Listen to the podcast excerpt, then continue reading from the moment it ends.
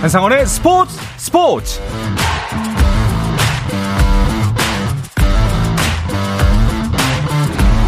스포츠가 있는 저녁 어떠신가요? 아나운서 한상원입니다. 오늘 하루 이슈들을 살펴보는 스포츠 타임라인으로 출발합니다.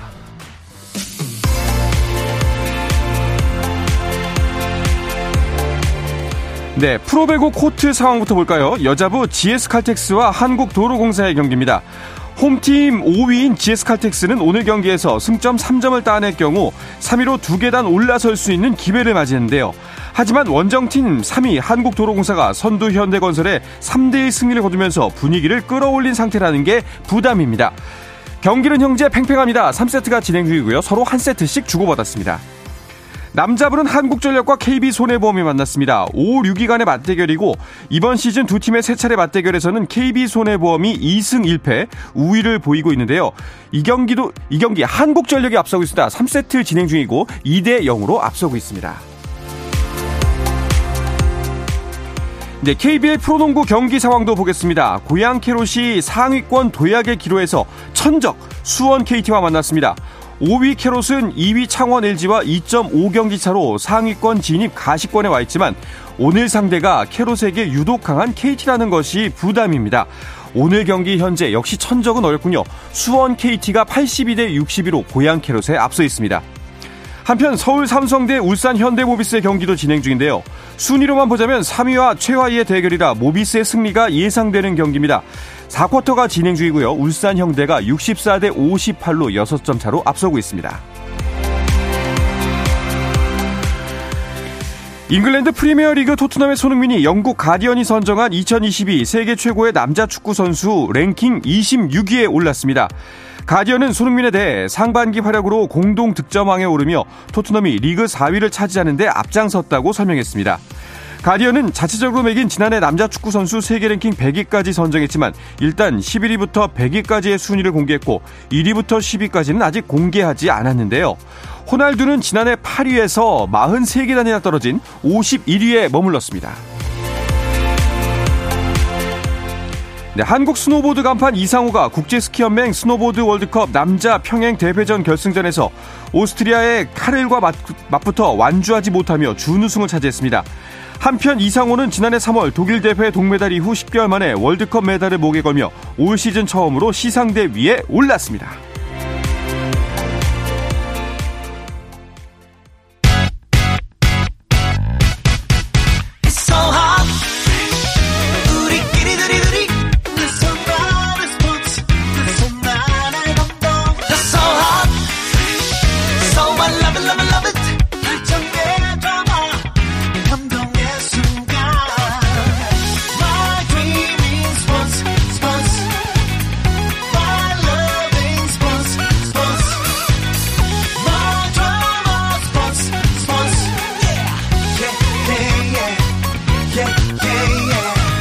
스포츠 스포츠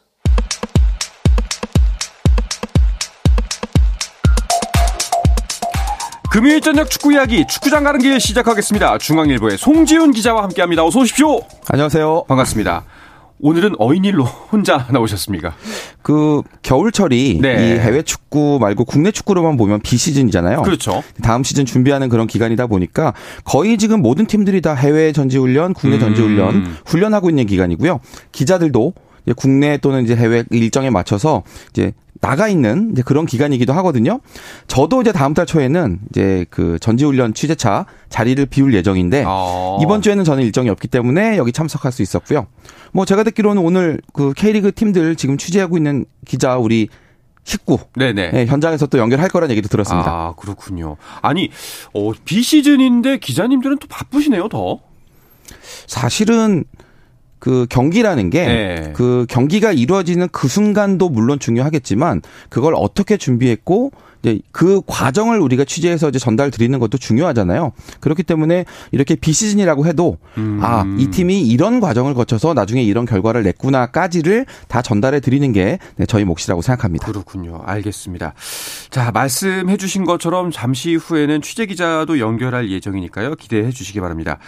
자, 먼저 송지훈 기자와는 그 대표팀 감독 선임에 관해서 이야기부터 나눌까 합니다. 어디까지 어떻게 진척이 됐나요? 일단 축구 대표팀 다음 A 매치 데이가 3월에 있거든요. 네. 네. 그 전까지 가급적 2월 안으로 이제 대표팀 코칭 스태프를 새로 구성한다라는 그 계획에는 변함이 없고요.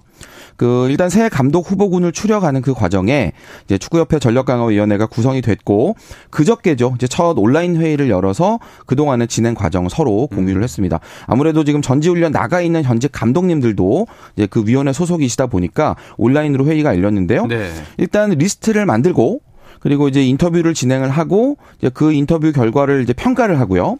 여기서 우선 협상할 대상자 그리고 그 순서가 어떻게 될지 이렇게 정하는 요 순서로 음. 진행을 하게 되는데 지금은 이 리스트에 올라가 있는 감독 후보군에 대해서 개별적으로 인터뷰하고 평가. 네. 최종 후보군에 올려도 되겠다 안 되겠다를 어. 이제 심사하는 그 단계에 있다고 보시면 되겠습니다. 예심이 끝났다.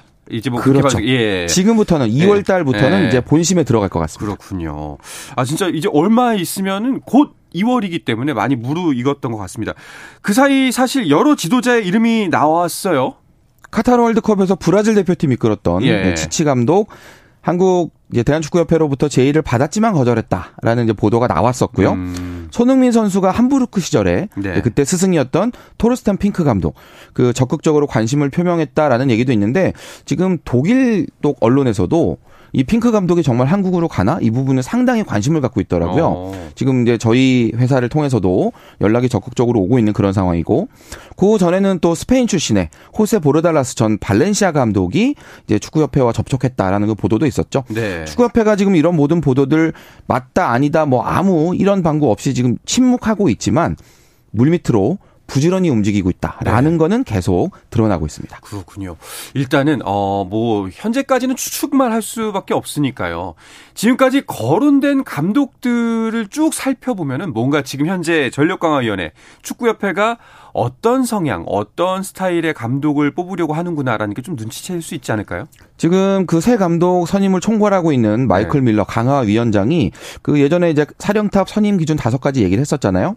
전문성, 경험, 동기부여, 팀워크 그리고 환경적인 요인 이렇게 다섯 개였는데 일단 지금까지 거론됐던 인물들로 놓고 봤을 때 아, 역시나 국내파보다는 해외파가 우선인 게 확실하다라는 음. 게 드러나고 있고요.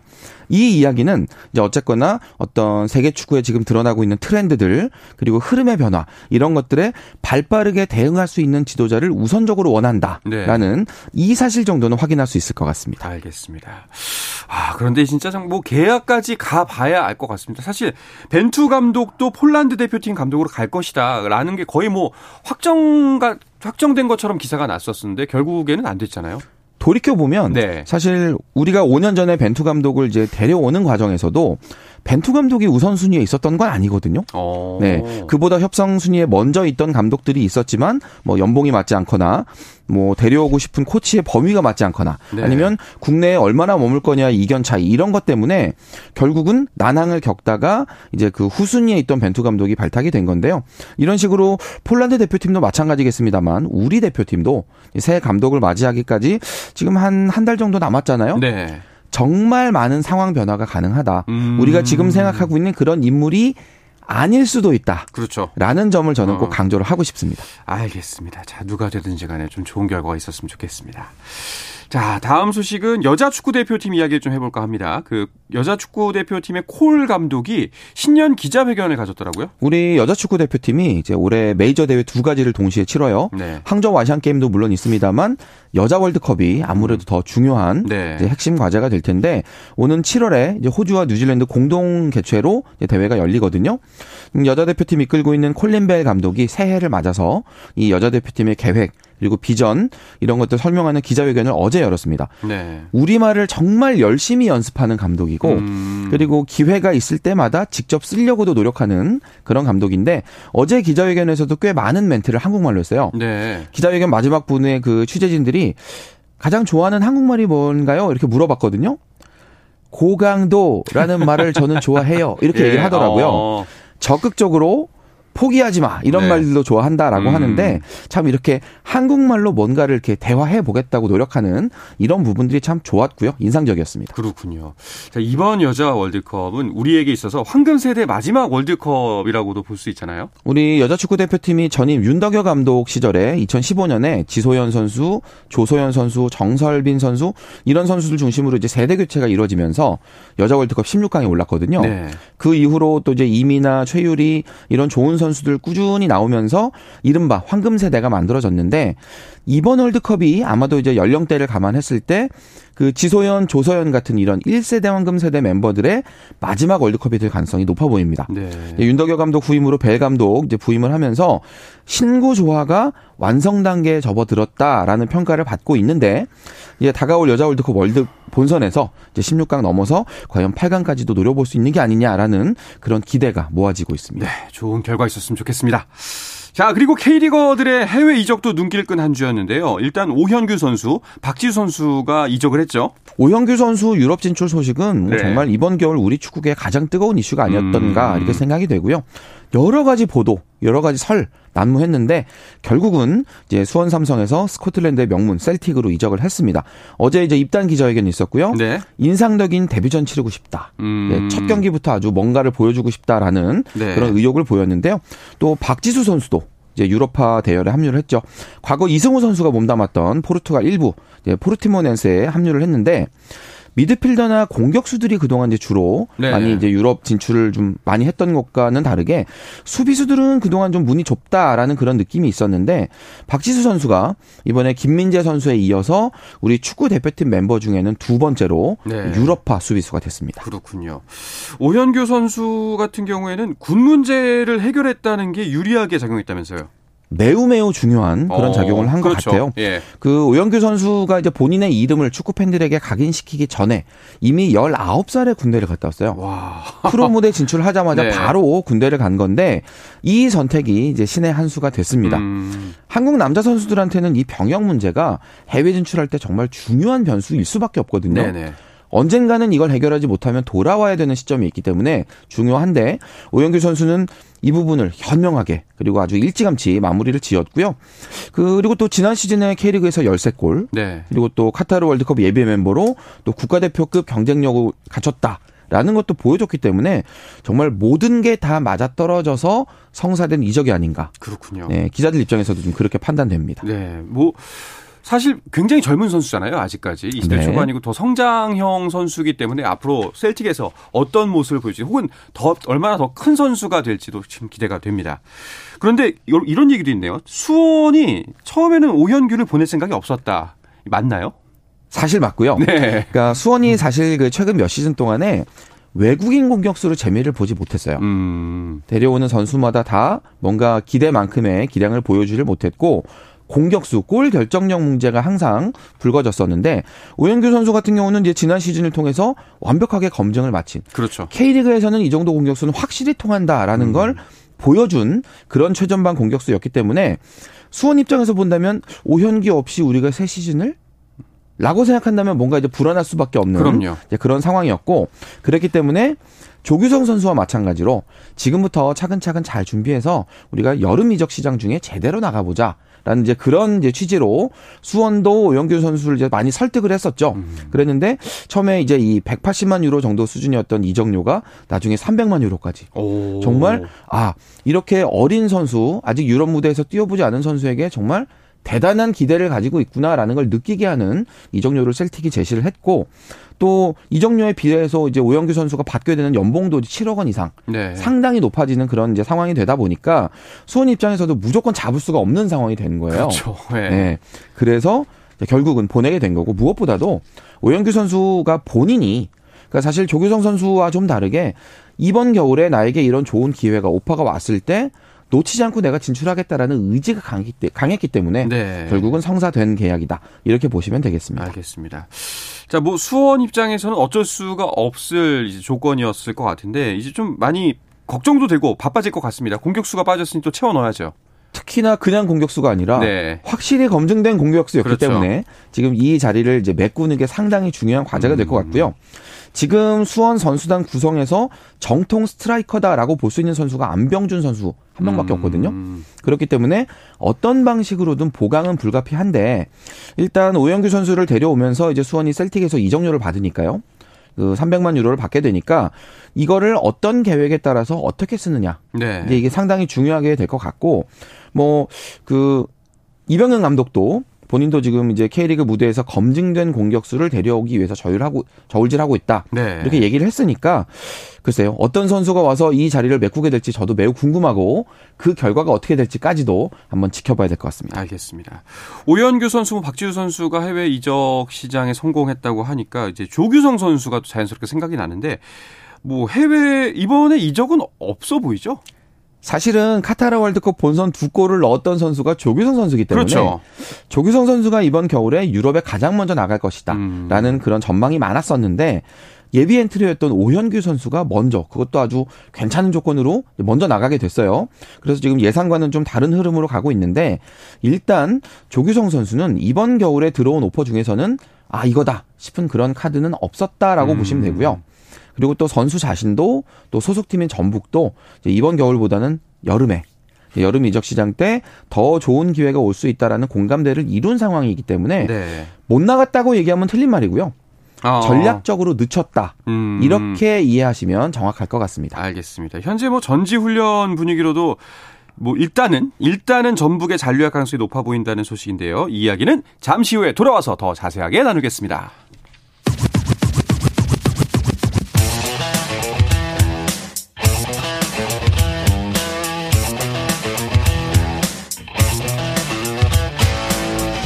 짜릿함이 살아있는 시간 한상원의 스포츠 스포츠 네, 금요일 저녁 축구 이야기 축구장 가는 길 듣고 계십니다. 중앙일보의 송지훈 기자와 함께하고 있고요. 자, 조규성 선수 이야기를 했었는데요. 어, 일단은 전북 전지훈련 명단에 조규성 선수 이름이 포함이 되어 있기 때문에 어, 잔류 쪽에 일단 무게감이 더 실리는 것 같습니다. 자, 그러면은 전북 상황을 좀 더 자세하게 취재한 기자를 직접 연결해서 이 소식을 좀 더 살펴보죠. 서호정 기자 현재 연결되어 있습니다. 서, 서호정 기자 안녕하세요. 네, 안녕하세요. 서우정입니다. 네, 지금 스튜디오에는 송지훈 기자 나와 있습니다. 함께 인사 나누시죠. 네, 안녕하세요. 네, 선배 새해 복 많이 받으세요. 네, 새해 초부터 아주 수고가 많고요. 이제 저는 2월 달에 전지훈련 저도 취재를 갈 거니까 네. 네, 그 서우정 기자의 바통 물려받도록 하겠습니다. 네, 어, 저도 지금, 어, 남해, 창원 등 지금 국내 남부 쪽에서 전지훈련 중인 팀들 방문해서 취재를 하다 보니까 오늘 네. 스튜디오로 나가질 못하고 이렇게 전화로 연결하게 됐습니다. 그렇네요. 근데 남쪽으로 갔는데 지금 남쪽도 춥지 않나요? 아, 네. 이 사실은 남쪽으로 많은 팀들이 전지훈련 오는 거는 좀 따뜻한 기후 속에서 운동을 하기 위해서인데 최근에 굉장히 한파가 대한민국 몰아쳤는데 이곳 남쪽도 지금 강풍과 함께 체감하는 온도가 상당히 낮아졌습니다. 네. 뭐 가령 대구 같은 경우에는 이틀 전에 연습 경기를 가졌는데 영하 5도에서 아이고. 연습 경기를 진행을 했다고 하더라고요. 이 군대에서 가능한 일인데 이거는 네. 영화에 축구하는 거는 군대에서나 하는 일인데 말이죠. 참 그렇습니다. 서우정 기자가 그 스페인에서 훈련 중인 전북 상황도 취재를 했다고 들었습니다. 그 조규성 선수는 아무래도 잔류하는 분위기죠. 네.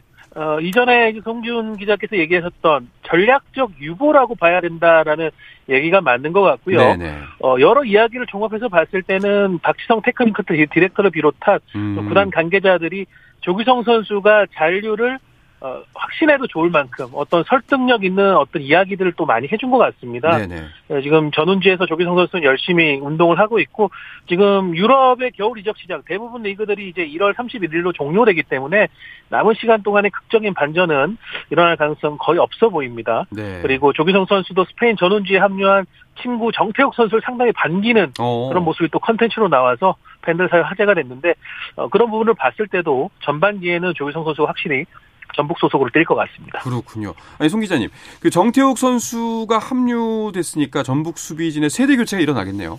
정태욱 선수 뭐 정말 그 physical을 정말 압도적인 그런 네. 선수거든요.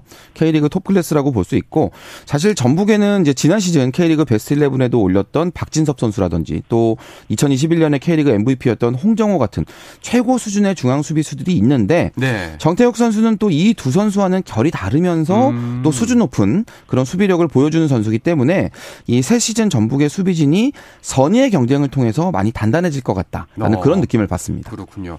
그 전북 의 세대 교체는 수비진에서만 있는 게 아니죠, 서우정 기자. 네, 사실 이 2년 전에 김상식 감독이 부임했을 때도 세대 교체라는 숙제를 안고 동시에 챔피언에 도전해야 했던 게 전북이었었는데요.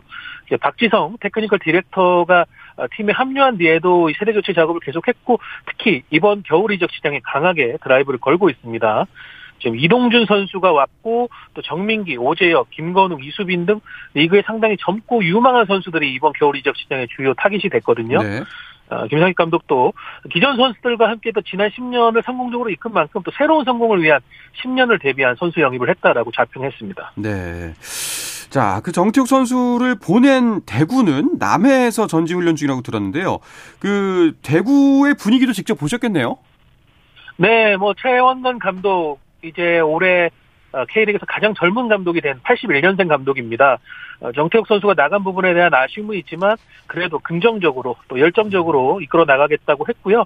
대구 같은 경우에는 지금 많은 팀들이 1차 훈련을 이제 해외 따뜻한 곳에서 하고 2차 훈련을 국내에서 연습 경기 위주로 하는 것과 달리 1차를 어, 남해에서 하는데요. 이거는 대구가 전통적으로 이곳 남해를 약속의 땅으로 여길 만큼 좀 좋은 기운을 많이 받아서입니다. 어. 이곳에서 하고 어, 대구는 2월 초순경 일본으로 가서 그곳에서 현지에서 연습 경기를 치르게 됩니다. 그렇군요. 대구에서 정태욱 선수가 빠졌으니까 세징야의 역할이 더욱더 커지겠네요. 네, 근데 또 세징야 선수도 올해 또 한 살 더 먹으면 30대 중반이 됐거든요. 네. 어, 그래서 최원관 감독은 이제 세징야 선수에 대한 부담을 다른 선수들에게 분담시키는 걸 좀 고민을 하고 있는 것 같습니다. 때마침 부상에서 돌아온 에드가 선수가 있고 또 지난 시즌 괄목할 만한 성장을 보여준 고재현 선수 그리고 이제 새롭게 영입한 바셀루스라는 브라질 공격수가 있는데 이 선수에게도 상당히 기대를 걸면서 좀 세징야 선수 제2의 세징야가 될 수 있는 그런 제목이다라고 칭찬을 했습니다. 네. 아니 근데 서우정 기자, 이 전북은 어, 스페인으로 갔고 울산은 포르투갈의 전지훈련 캠프를 차렸는데 유독 두 팀만 유럽으로 향한 이유가 있을까요? 아무래도 뭐 재정적으로 음. 그 팀이 조금 더 다른 팀들에 비해 우위인 부분도 있고 사실은 그 양질의 어떤 연습 경기 상대들을 찾기 위해서입니다. 지금 울산이 간 곳, 전북이 간 곳 모두 유럽 내에서는 유명 휴양지인 동시에 아, 유럽에 있는 팀들도 그곳으로 전지훈련을 많이 오거든요. 네. 특히 지금 북유럽 쪽 팀들이 그곳에 많이 와 있는데 그러다 보니까는 울산과 전북이 머무는 동안 현지에서 어, 한 다섯 경기 정도의 상당히 양질의 연습 경기를 치를 수가 있습니다. 예, 그런 부분들을 양팀 감독들이 어, 주 목적으로 삼고 유럽으로 향했습니다. 네. 거의 뭐 대부분의 팀들은 태국으로 전지 훈련을 갔죠. 네, 그렇습니다. 예. 그 이번 겨울에 1, 2부 통틀어서 지금 14개 구단이 태국 여기저기에서 지금 전지훈련 하고 있는데 일단 겨울에 이렇게 남쪽으로 전지훈련 가는 건 이제 따뜻한 기후에서 몸을 만들겠다. 네네. 부상을 방지하겠다라는 그런 이제 의도가 있고요. 사실 예전에는 태국이 이제 기온이 따뜻하고 비용이 저렴한 대신에 인프라가 좀 K리그가 요구하는 수준에 못 미친다라는 평가도 음. 한때 있었는데 네네. 최근 들어서 지금 태국을 비롯해서 이 동남아 쪽의 축구 인프라가 상당히 빠르게 발전하면서 지금 전지훈련지로 괜찮다라는 어. 평가. 이번 겨울에 가 있는 팀들 중에도 아 또 와야겠네요라는 이야기하는 구단들이 많더라고요. 그렇군요. 그리고 이제 이렇게 좋은 팀들이 모이다 보면 또 여기서 서로 서로 이제 뭐 평가전을 한다거나 이런 이제 기회도 늘어나는 거니까 제가 보기에는 앞으로 이제 태국사랑 좀 더 이어질 것 같습니다. 어, 14개 구단이 태국으로 향했다고 하는데, 그, 당연히 이렇게 한 지역으로 몰리다 보면은, 뭐, 같은 숙소를 쓰거나 같은 훈련장 쓰는 경우도 있을 것 같은데, 뭐 좀 에피소드 같은 게 있었, 있었을까요, 서호정 기자? 네. 그 태국 북부 치앙마이에서 현재 같은 리조트를 쓰고 있는 제주 유나이티드와 수원 FC의 상황이 좀 재미난데요. 네. 어, 이거는 이제 제주에서 수원 FC로 이적한 윤빛가람 선수의 존재가 단연 지금 주목을 받고 있습니다. 사실 1년 전에 제주가 야심차게 영- 영입을 했었는데 좀 이제 팀에 융화되는 부분이 어렵다 보니까 1년 만에 다시 팀을 떠나서 지금 수원 FC 유니폼을 입었단 말이죠. 네.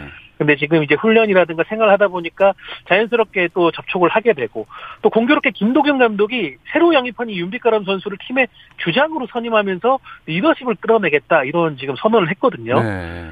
어떻게 보면은 제주 입장에서 그 부분이 실패했던 부분이다 보니까 조금 더 화제가 되는 것 같습니다.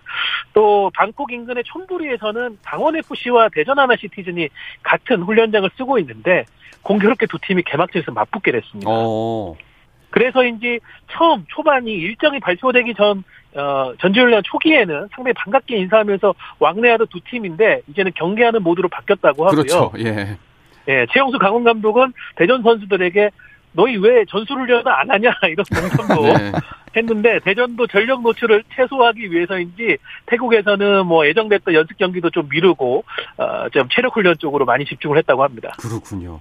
그런데 또 이제 해외고 또 같은 숙소 같은 훈련장 쓰다 보면 선수들끼리 또 밤에 몰래 만나거나 같이 뭐좀 뭐 나들이 갈 수도 있잖아요. 아, 물론이죠. 예. 이 감독이나 코치들끼리는 뭐 전술이나 선수 구성이나 이게 새 시즌 앞두고 감춰야 될 것도 많으니까 네. 좀 조심스럽겠지만 아니 뭐 선수들끼리는 이 지킬 건 지키는 선 안에서야 뭐 자유롭게 즐 거운 그렇죠. 시간을 보내고 있습니다. 만나서 뭐 감독 욕도 좀 하고. 아, 그럼요. 예. 그럴 때도 좋은 아, 기회죠. 우리 감독 뭐 힘들어 죽겠어. 뭐 이런 얘기도 좀 하고 그래야죠. 자, 그리고 서우정 기자, 그 설 연휴 기간에도 K리그 이적 시장이 바쁘게 움직였는데요. 서우정 기자가 주목했던 이적이 있을까요? 네, 역시 포항에서 인천으로 이적한 신진호 선수인데요. 음, 진호 선수 지난 시즌에 리그 베스트 11 차지하면서 정말 30대 중반에도 대단한 기량을 보였다라면서 평가를 받았었거든요. 어, 그런데 포항에서 당연히 어, 계약 연장을 하면서 남을 줄 알았는데 인천으로 전격 이적을 했습니다. 네. 좀그 이적 배경에는 어, 신진호 선수도 팀에 대한 아쉬움도 있었고 팀도 신진호 선수가 굳이 이적을 택한 부분에 대해 서로 아쉬워하는 분위기가 있는 것 같아요.